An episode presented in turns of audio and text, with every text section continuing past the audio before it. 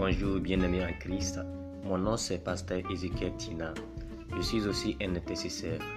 Alors que la sorcellerie doit mourir. La sorcellerie doit finir. Dans le nom de Jésus-Christ.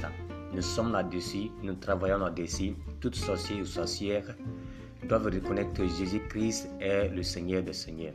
Toute situation doit reconnaître que Jésus-Christ est au-delà.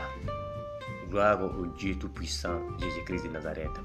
Alors je vous invite tous à suivre euh, nos prières, des prières de délivrance, des prières de guérison, des miracles, beaucoup d'autres choses se passent devant le nom de Jésus-Christ. Donc je vous invite vraiment mes amis, mes frères, mes soeurs à venir participer et à écouter ces messages qui vont changer votre vie.